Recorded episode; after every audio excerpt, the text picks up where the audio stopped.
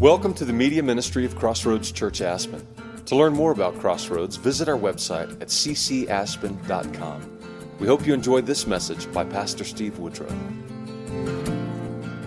We started a couple weeks ago, gathered together, a new series in this off season, just talking about all through, and we're looking at the book of Acts primarily, just journeying through kind of the different stories in the book of Acts to, uh, to look at this, this importance of the church being a gathered by, the importance of being together. And this is obviously critically important considering this last year of fragmentation, isolation, and everything else. But at the very core of church, ecclesia, by definition, it is the gathered body. There is a premise of face to face physical fellowship, whether big groups or whether small groups is we see in the book of Acts, Solomon's Portico, the rhythm was thousands, right, together. We see the breaking up into, um, into private homes. And we see when persecution and other things happened there, it was just the private home, right, that they were able to, uh, to gather in.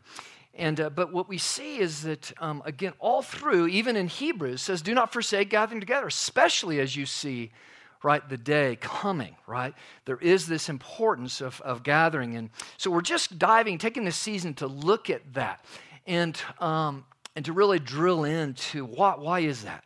Why is there this importance of we creating the image of God? We're social creatures. We, we, we need to be with one another. Um, and part of the whole Christian life is, is experienced, and we don't grow without that interaction. Is we uh, easily, right, fragment, we easily fall into the currents of the world and, um, and the culture. And so uh, this morning, we're going to look at this specifically. I'm going to bounce out of the book of Acts this morning, and I want to talk about the idea of a new creation, a new community with new possibilities. And uh, just to kind of root us, though, in the first two chapters of Acts, we'll be jumping back into Acts and looking at all, just following the church through the book of Acts and uh, really getting our arms around this idea of what it really means to gather together and the importance of that. Obviously, we saw last week, chapter one, um, the after Easter, the after the resurrection. What, what do we do? How do we respond? How the early church responded. And and uh, we, we stepped into that upper room environment where they gathered together. They waited upon the Lord. They prayed. They worshiped. There was an expectation, right, of uh, Christ, what he promised, the promise of the Father, the pouring out of the Holy Spirit on Pentecost. And uh, we see in chapter 2, we see 10 days later, they didn't know, right? They didn't put it all together. That was going to happen right on the day of Pentecost, but that was Jesus fulfilling all of the feasts of Israel, filling again fulfilling all the prophecies of the Old Testament. Um, and that's what we know that in his 40 days that he was on the earth, appearing suddenly in and out to the disciples, that's what he mainly taught them about was the kingdom of God and, and his fulfillment to make them understand the New Testament, or the, excuse me, the Old Testament, and uh, to rally them together as God's church, uh, and which began right at Pentecost. And uh, then we see, right in chapter 2, this amazing day. They're, they're in worship and their prayer, and that day comes. Suddenly, it says the Spirit of God came in like a rushing wind, and, uh, and they were never the same again. Nor was the church ever the same again, right? What happened? This births, right, this whole new creation, the reality of the promise of the Father, the giving of the Holy Spirit, the empowerment of the Holy Spirit that Jesus promised, right, to pour out and into, uh, into each of the believers' lives there. And we see this dynamic, right, take place. It changed, right, the entire town of Jerusalem, and then the, the mission was to right, spread out to the ends of the earth. So, what I want to do, though, is bounce out of that this morning and focus on two things new creation a new community with new possibilities. This is what happened at Pentecost. This was the intent of God. Jesus uh, discipled his leaders in the Gospels to prepare them to be a new creation in the midst of a new community with all new possibilities by the power of the Holy Spirit. Now, um, I just want to speak boldly. Thanks for those of you tuning in online this morning and those of us here two things this morning that I'm trusting the Holy Spirit to do among us to increase uh, our faith, to encourage us greatly, and to do some deep work right inside our souls. The first one is this idea of what it is to be a new creation, what it is that God has actually done for us. And uh, I just want to speak to you if you are struggling and have been struggling, right, with this idea of, man, what am I becoming? What is happening to my life? Where's my life going? And as you step back and look at your life and, and, and, just uh, in this last year, a confusion of what is happening, and to get clarity and encouragement, right, on this is God's work. It is Him who sees you as a new creation, it is Him who's done all of the work. It is us that have to take it by faith and obedience, right, to see Him do something uh, glorious. And I, I, don't know about you, but it's easy, right? Every week we walk out these doors, and pretty soon, whatever the news or whatever it is we get hit with, but it knocks us down in the sense we start lowering, doesn't it? Lowering our idea of what, what does it mean to be a new creation? What does it mean, right, to be seen in God's eyes as something new with all new possibilities in our life? And, and to have a, a larger view, a larger vision and expectation of what is going to happen in our life. And then the idea of a new community is the new community is made up new creations. Right? It's a whole new, the church, ecclesia, the body of Christ, the family of God, is the gathering of God's people who've been radically transformed, saved, rescued by the grace of God, brought into a whole new family of God to gather together to, to encourage each other. And folks, this is why we need to rub shoulders, and we need this on a regular basis, right? Is the Christian life cannot be lived in isolation. It cannot be lived without gathering together. Impossible.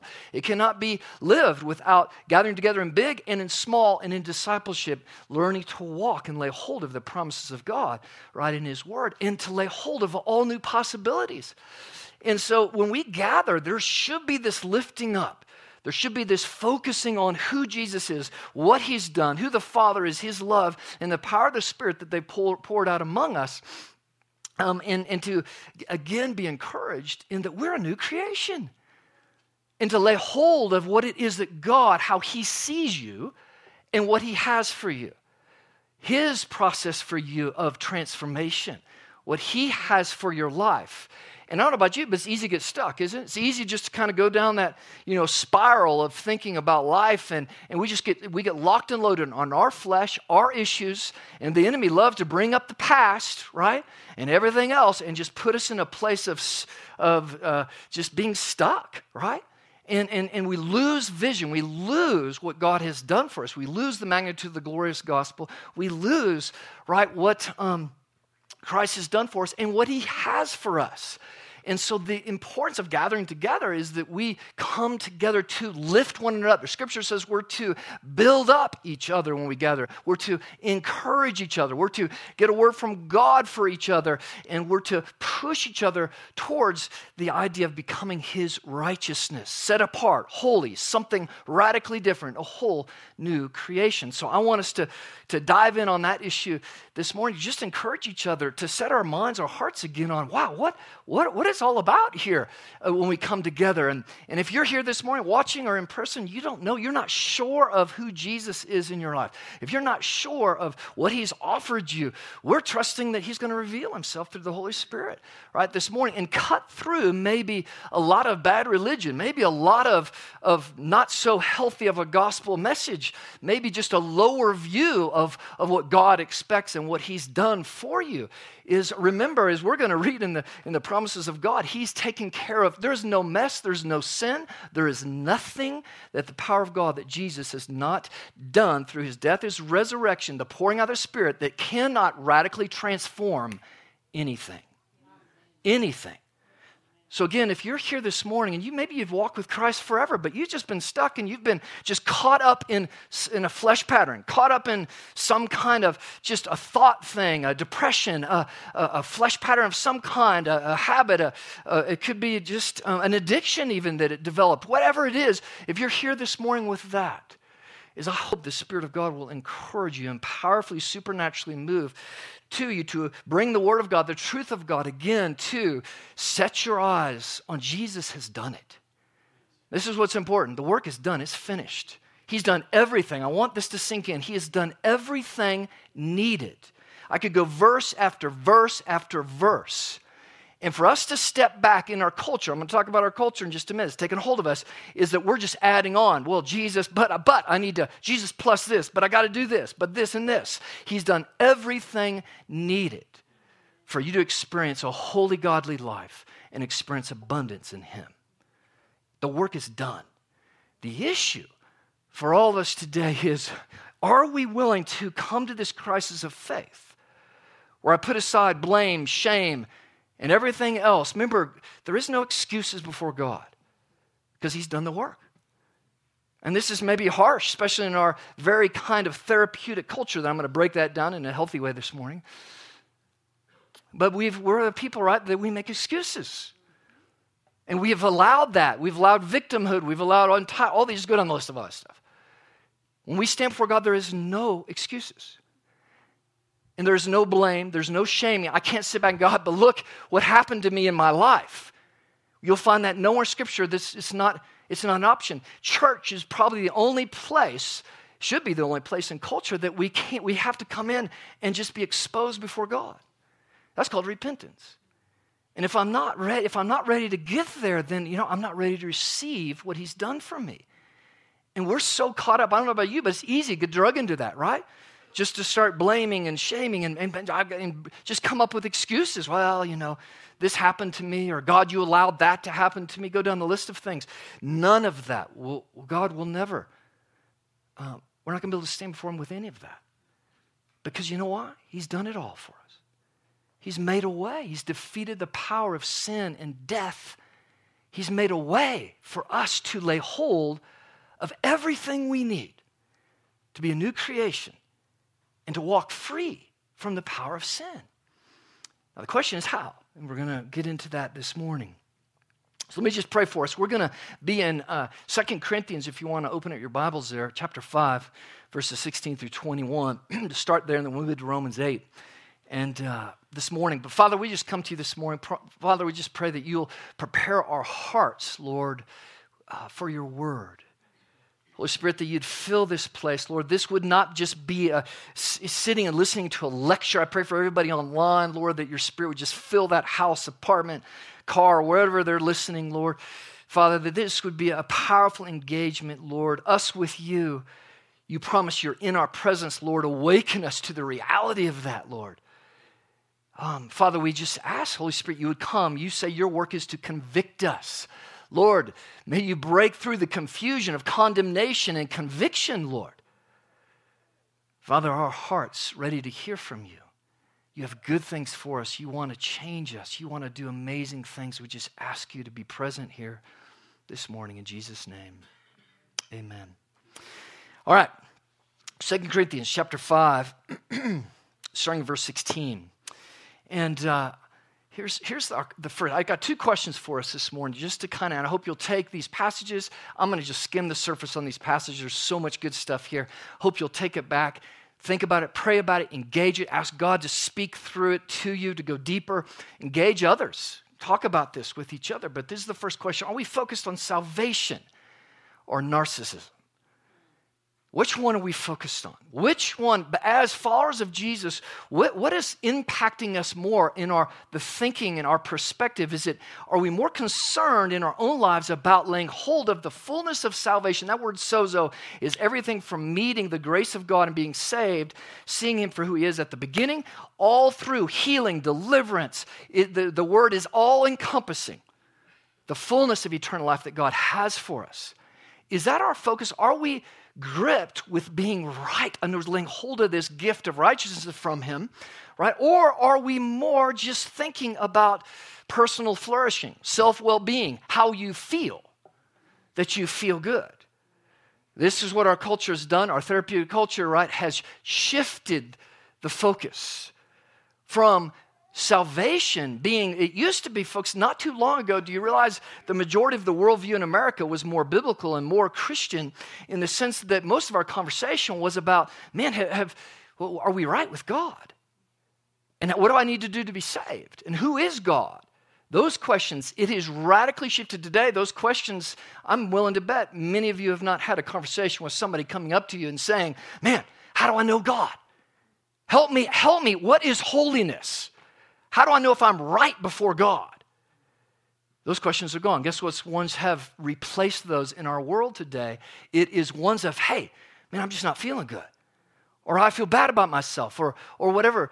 In other words, we go so that we can be pepped up. And, and remember, the whole culture is about affirming one another's feelings right? We're more concerned about how to make that person feel good, right? And enter in empathetically into the position that we are concerned ultimately about that person's salvation. Where are they at with God?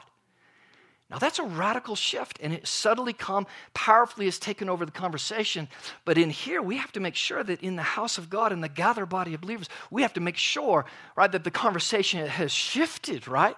Is we we're never going to get to a place of personal flourishing unless we first deal with the tough stuff. Am I right with God? Anything else is strictly human. It's chaff. It's going to blow away, right? And so this question of, man, my focus in my life about salvation, what God has done for me, and, and, and then also, is that my main conversation? Is that how I'm dealing with others? This is why in the church today alone, we have a hard time speaking the truth in love. Why? Because we're more concerned about how that person is going to feel than we are about the holiness and the Word of God and obedience. It changes the whole context of community. We don't become the new community that God wants us to be, right, if that conversation is, is not um, the way it should be. So here we go. This is um, Paul writing to the second, the, this is his second letter, and of course, there's maybe another letter in there, but that's another story. And um, listen to these words as he's writing to the church, okay?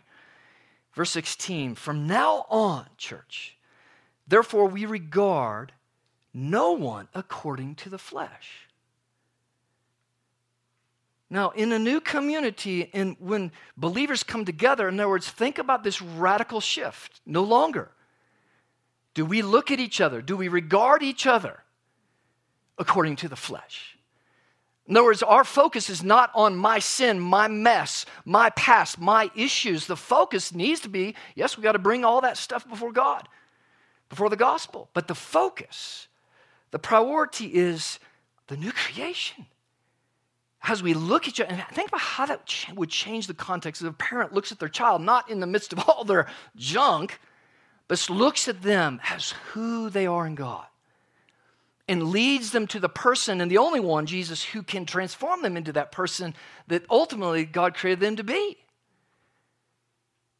Folks, how do we look? And I, I, there's so much here, right? Think about how easy it is in our lives to just look at each other in comparison. Wow, I don't do that. Or why is that person this? I mean, think about how much flesh is actually in how we look and observe each other and think about each other versus a new creation, a glorious being, something that God has gracefully redeemed and healed, and look at the potential that person has, right? So, this is what Paul says to the church. Even though we once regarded Christ according to the flesh, so Paul's saying, look, uh, it, there was a time where he just saw Jesus as what? Just a human. But Jesus defeated the power of death, was raised from the dead, and fully revealed who he was, fully God and fully, fully man. And because of that, it should change how we view one another because he came to redeem and call us to be right his, his children. And so, um, verse 17, therefore, if anyone is in Christ, he is a I want to say it again. If anybody's in Christ, he is a, a new creation. That is where we're to focus. When we gather together, that is what we need the encouragement on, is to set our eyes again on what you are. Do you realize what God has done? If you know Jesus, if you received Him as your Savior and Lord, you know how God sees you as something new with outrageous possibilities beyond our wildest imagination. And that is how we're to start looking at others. It will change radically our relationship with each other. It'll change radically how we talk to one another. It'll change the course of our discipleship, of how we encourage and help each other grow, right? The old has passed away. Do you believe that? I'm going to be bold here. Do you believe your old has passed away? Do you believe who you used to be? Do you believe those old sin patterns? Do you believe the old thought patterns? Do you believe that's passed away? The problem in our culture today is, and see, the enemy doesn't want you to live under that reality. The enemy doesn't want you to apply faith in a whole new, as we're going to see in a minute, setting your mind on what is new and what is of the spirit rather than a setting of my mind on the flesh, the old, the sin patterns, and everything else. It's a move forward, it's something new. It's something new. And folks, this is, this is the radical nature of the gospel, what God has done. It's not Christianity and what we come here all about and what He has for you in salvation and for His church altogether. It's, it's new. It's something new on into eternity. It's a whole new life. It's a whole new way of living in community with one another, right? And so these are truths, and we're going to get to this here in just a second, that ultimately life change boils down to this crisis of a moment. I have to decide what is true, what am I going to believe? And I have to trust in that, right? And not coddle my issues. At some point, I have to make a decision. And that is only way that I'm truly going to advance and truly going to experience the transformation power of God. The old has passed away. Behold, the new has come. All this is from God, all of it, who through Christ Jesus reconciled us to himself, giving us the ministry of reconciliation.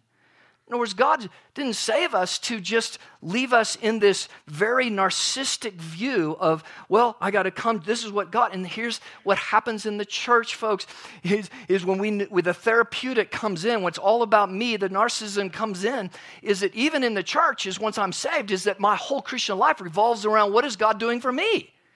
All my Bible studies revolve around how can I better my life, my marriage, my depression, my going on and on and on, rather than Jesus saved you to be a reconciler. He saved you to be in ministry with Him, in partnership with Him, out reconciling the world to Him. To Him. Now, we all need work, and that's part of discipleship. But again, immediately we see that God wants, He, he didn't save us, right? And, and look at the, again, if we're going to get back into the book of Acts, we do not see, when people met Jesus, they didn't need much time. They were immediately thrust out into being reconcilers, being involved in proclaiming the good news. They weren't sloughed over here for years of having to deal with their bondage and their flesh. You'll never find that in Scripture you'll find a new creation that has moved past, not that they're perfect, not that we don't struggle, but one that takes the power of the gospel into my sin and covers it and moves forward. And when it happens again, covers it, moves forward. Doesn't allow myself to get just locked in, focused on the old, but always to the new. And that's why we gather. Set your mind on the one who can set you free. Set your mind on the things of the Spirit. We're going to see that in Romans here, right, in just a minute. so he reconciled us so that we would be ambassadors. So, entrusting the message of reconciliation, just verse 20. Therefore, we are ambassadors for Christ. God making his gospel, his appeal through us. That's how God reaches people through us, through his children. And, and uh, um, I think we have to all, it's a harsh, it's a tough question, but we have to wrestle with it. Am I a new creation? Am I somebody that God is doing his appeal through me to others?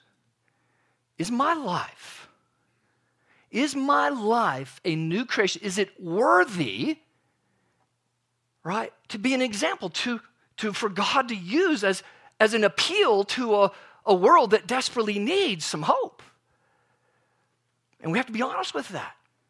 Folks, that's why discipleship's important, is we have to encourage each other to get there and to get focused right on, on the gospel and not hung up on this thing. For our sake, he made him to be sin who knew no sin, so that in him, in Christ, we might become the righteousness of God. Wow. Let it sink in, folks. That should be one that's on our hearts, that verse. For he, for the Father, made Jesus sin who knew no sin. He was perfect. He thrust all of your mess, all of my mess, all of my sin, past, present, future, all of yours, the world's, thrust it on Jesus so he could wash it clean. So he could set us free from the power of the flesh, right? And the power of death and fear that we might, what? Be new creation, right? For him. Um, I love what uh, C.S. Lewis writes, I believe it's in Mere Christianity. Um, and folks, listen to this. This, this. is so, we need such realignment on this when it comes to this truth we've read.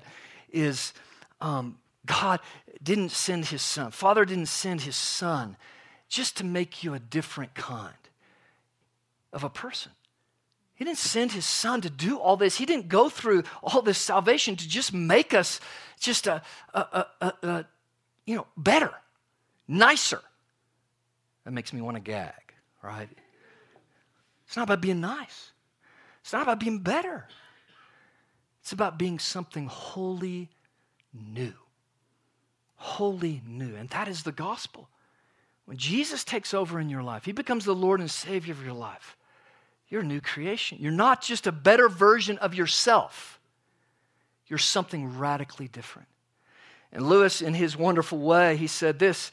He says, Look, just like a, a, a horse analogy, right? Is it, it wasn't about just you know teaching that horse to be a better horse, to jump higher and run faster. He gave that horse wings. It's a different kind of horse. And that horse needs to learn as a new creation how to use its wings. And, folks, that is exactly what it is in new creation. You've been given wings. You've been given the power of the resurrection. You've been given the Holy Spirit to indwell your soul. And the thing in the church is, we're to be here to encourage you to flap those wings. Instead, a lot of time, what we've grown up in, and maybe what we hear, is just do better, be better, try harder. Stop sinning. Right? And you know, where does that get us? Man, I just, I focus on my flesh. I focus on the sin. I, I focus on the mess. And I got to be better. I got to be better. I change this. No. No, this isn't about being better. This is about being something wholly new. And until you lay hold of those wings, you're never going to experience the radical transformation of the power of the Holy Spirit to realize you can't be better. I can't be better. It's only through him that I can. And here's the reality is he wants you to fly. He wants you to fly in the same way and live your life like Jesus lived his, like we're going to read in the book of Acts, to live like they lived. A whole nother existence that's connected with eternity, that's connected right to your heavenly Father, right, who has all good things for you. Not to get hung up, right, in my in my flesh pattern, in my, my issues. And folks, we are so bound by our issues.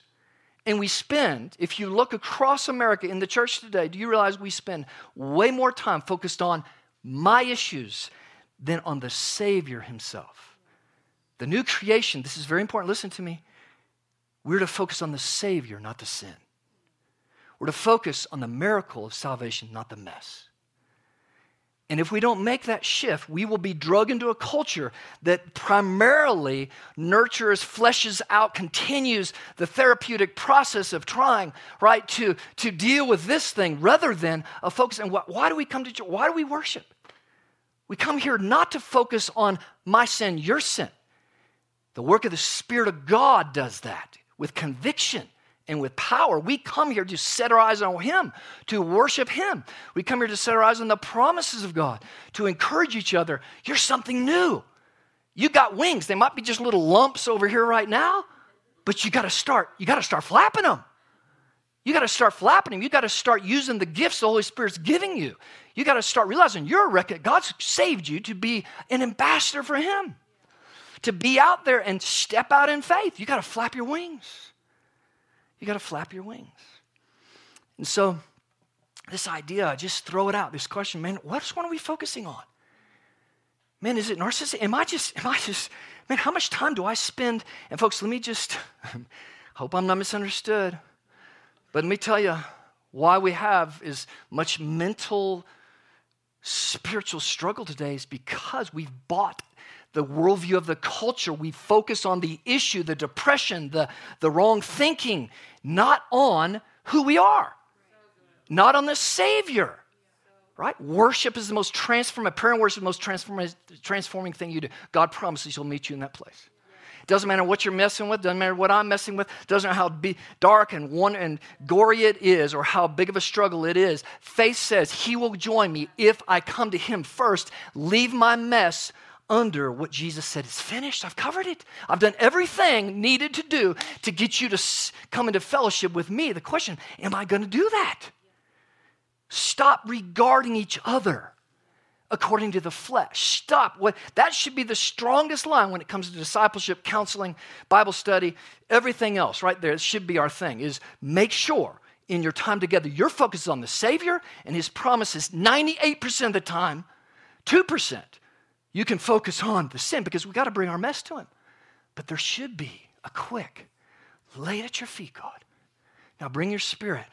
Let me learn to set my eyes on the one who has a new life, a new perspective, a new power for me.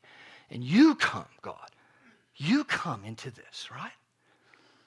Second question is Romans 8 1. If you have your Bibles, turn here. Some of the most profound, powerful verses. Um, and we're going to take some time just to meditate on just one of these this morning, but I'm going to just try to do a quick through these verses this morning. Um, so I don't want to be misunderstood. Are we focused on sanctification or therapy? Okay, so do not misunderstand. I'm not down on therapy. Okay, Dan Kale, who's up here, uh, Dan started Trailhead Ministries Counsel, Christian Counseling here in our church. He's, they live in Newcastle. They got ministry among this whole valley, to all, around the whole state now. Okay, Christian counseling is beautiful.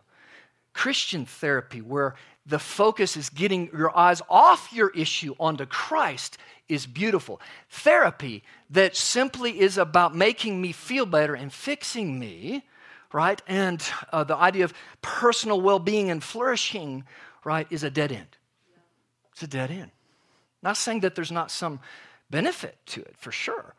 But we have got to, folks, that idea has crept into the church so much that it, it gets me focused about, eh, eh, again, my feelings. Folks, if, if you can't lay your feelings down at the altar, you know what? You'll never, and I'm going to just say that's a strong statement, we will never step into the fullness of who Christ is and, what he, and being a new creation. I have to come to him and lay my feelings because, get this, is that my feelings have to circle around to align with the fruit of the Spirit love, joy, peace, patience, kindness, goodness. And that's not going to happen until I step forward in obedience by faith and take his word as, as true, right? And um, so listen to this. Listen to these words. So just, man, I wish I had time, but Romans, the, the, theologically, what Paul is doing here in chapter 7 right? He, he's wrestling with the law as someone who's trying to obey the law, right? But w- without the Spirit. Uh, you know, a Pharisee in the Old Testament, the whole Old Testament. I'm trying to be good. I'm trying to be good, right? And um, in verse 6, right, he says, But now we are, this is of chapter 7 of Romans, we're released from the law because of what Christ has done, having died to that which held us captive so that we serve in the new way of the Spirit. Don't miss it. There it is. New, new, new.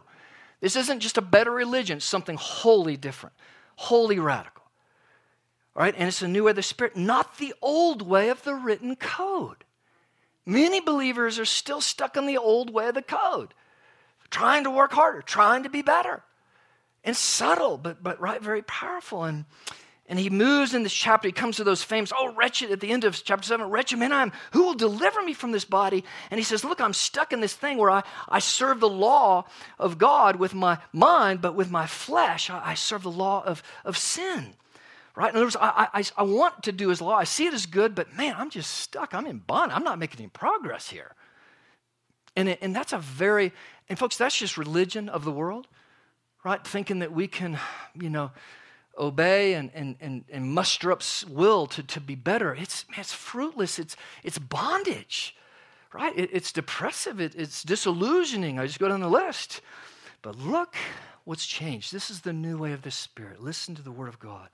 Therefore, uh, or there is therefore now no condemnation for those who are in Christ Jesus. Hmm, breathe it in, folks. There's nothing like the grace of God. Doesn't matter where you've been and what you've done. If you come under Christ and His grace, there's no condemnation. But here's the deal if I continue to go back here and coddle my issues, if I continue to step back and look at my flesh patterns, guess what I'm doing? I'm putting myself under condemnation. If I continue to look back and coddle this over here, I'm continuing to put myself under condemnation rather than put that under the grace of God. It's done, He's covered. And to call upon His strength, right, to advance in the midst of that. But now we usually stop, everybody knows that verse. It's the second verse that I want us to really meditate on this morning. Listen to this. For the law of the Spirit of life, this is the heart of God. Father, Son, the Spirit fleshes out the love of God and the power of God in through the cross and the resurrection. For the law of the Spirit of life has set you free in Christ Jesus from the law of sin and death. Radical change from chapter 7. It said, In this bondage he was in my flesh, I serve the law of sin. He just now has changed. Now, under the new covenant, He's made a powerful statement. You are no longer to have to serve, right, the law of sin. You're free. It's finished. So, okay, well, how do I, how? How do I do, how do I lay hold of that? Here we go. For God has done what the law, weakened by the flesh, could not do. He's fulfilled the Old Testament law. Whole Old Testament should be a picture to us over and over again. God, man, this religion is wearisome. I, I can't do it by sending his own son in the likeness of sinful flesh and for sin. He condemned sin in the flesh in order, why?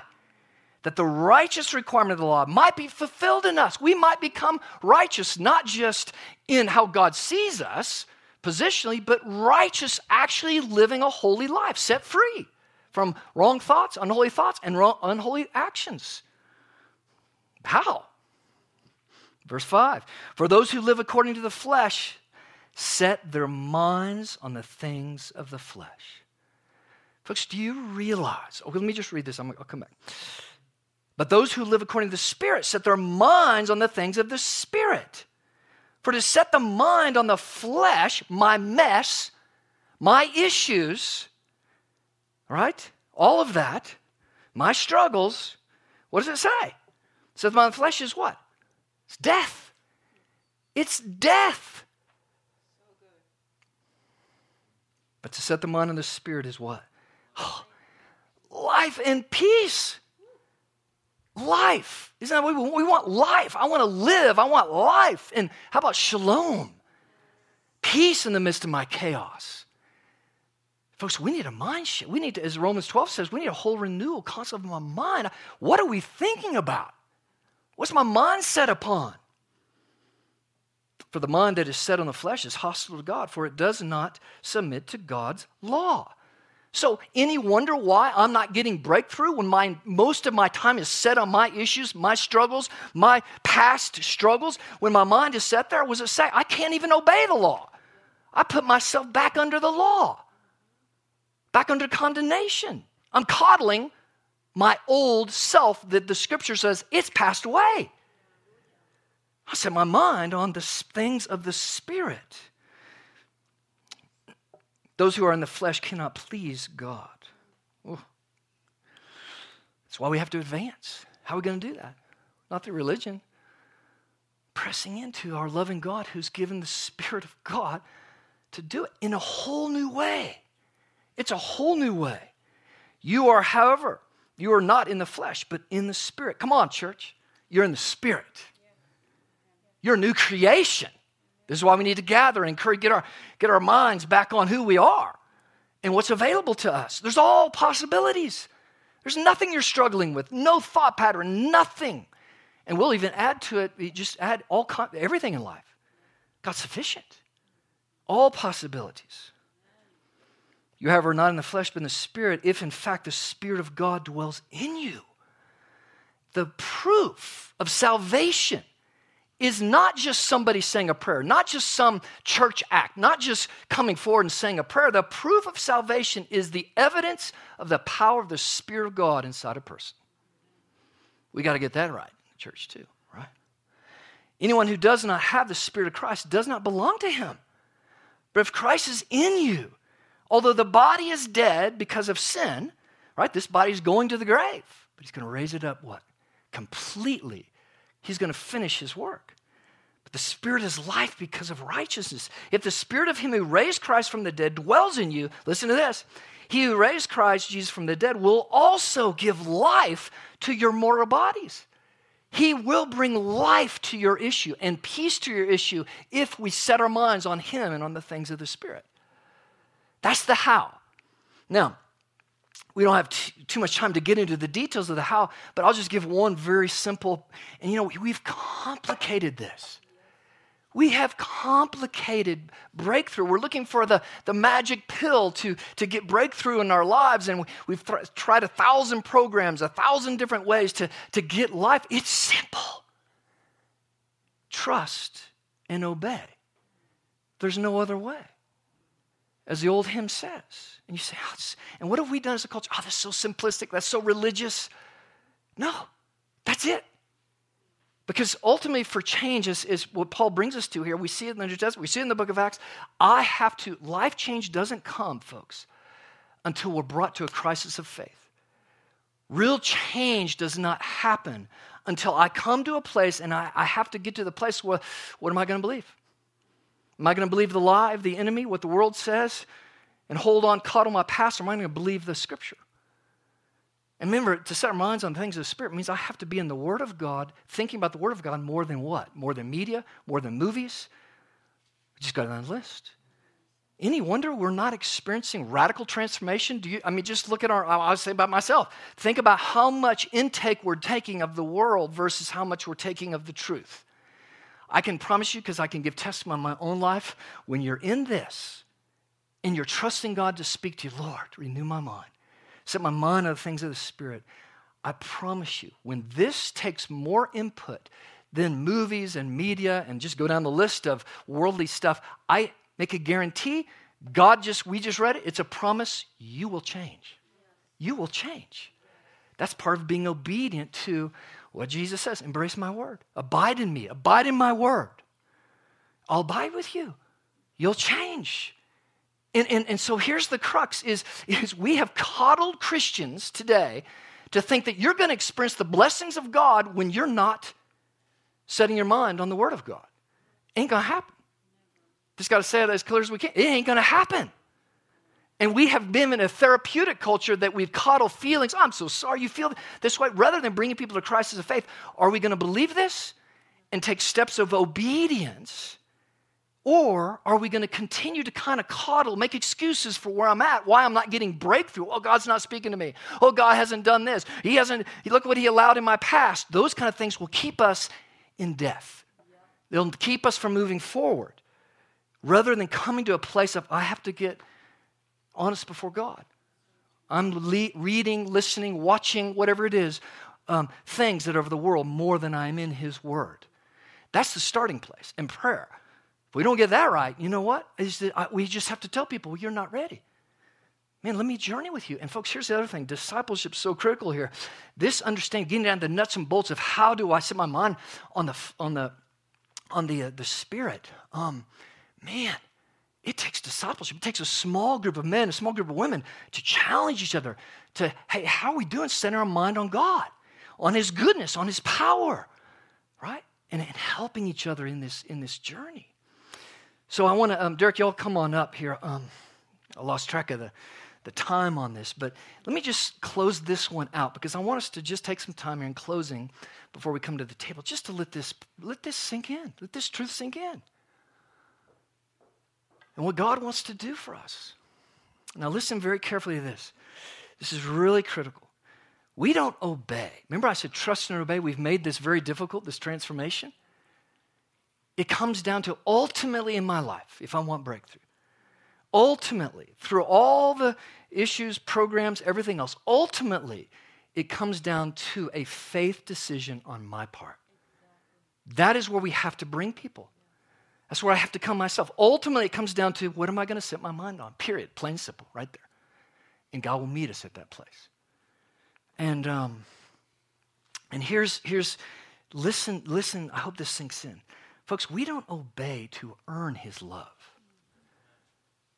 We obey because of his love. We don't obey to earn his love. That's the old way. You can't obey enough to receive God's love. We obey because of his love. And as we grow and more mature, we obey, right, because we're in love. Does that make sense? That's a transformed heart, right? That's a transformed heart. And folks, it's not some, Jesus didn't come from the old covenant to the new covenant. It wasn't like, hey, well, let's just add a few you know, changes to the old covenant. This is important. It's a new covenant. It's something wholly different. It's walking in the ways of the Spirit, not the ways of the law. And too much in our lives, we try to blend those. You can't, nothing of the old way will help you today to experience everything that God has for you, right? So, Father, we come to you in Jesus' name. Lord, I just pray for those watching online, all of us, each of our hearts this morning. Holy Spirit, come now. Lord, I, will you guys keep that verse up there, please? And um, I just want to take some time, that last slide, if you would, on uh, it's Romans 8, verse 2. And Holy Spirit, we just ask you to move the truth of that into our hearts this morning. God, Father, Jesus, Holy Spirit, you have set us free in Christ Jesus from the law of sin and the law of death. And that means everything is possible because you want us to be a new creation, Father. I just pray that blessing over each one of us this morning. Lord, bolster our hearts in who you are, God. Come, Holy Spirit.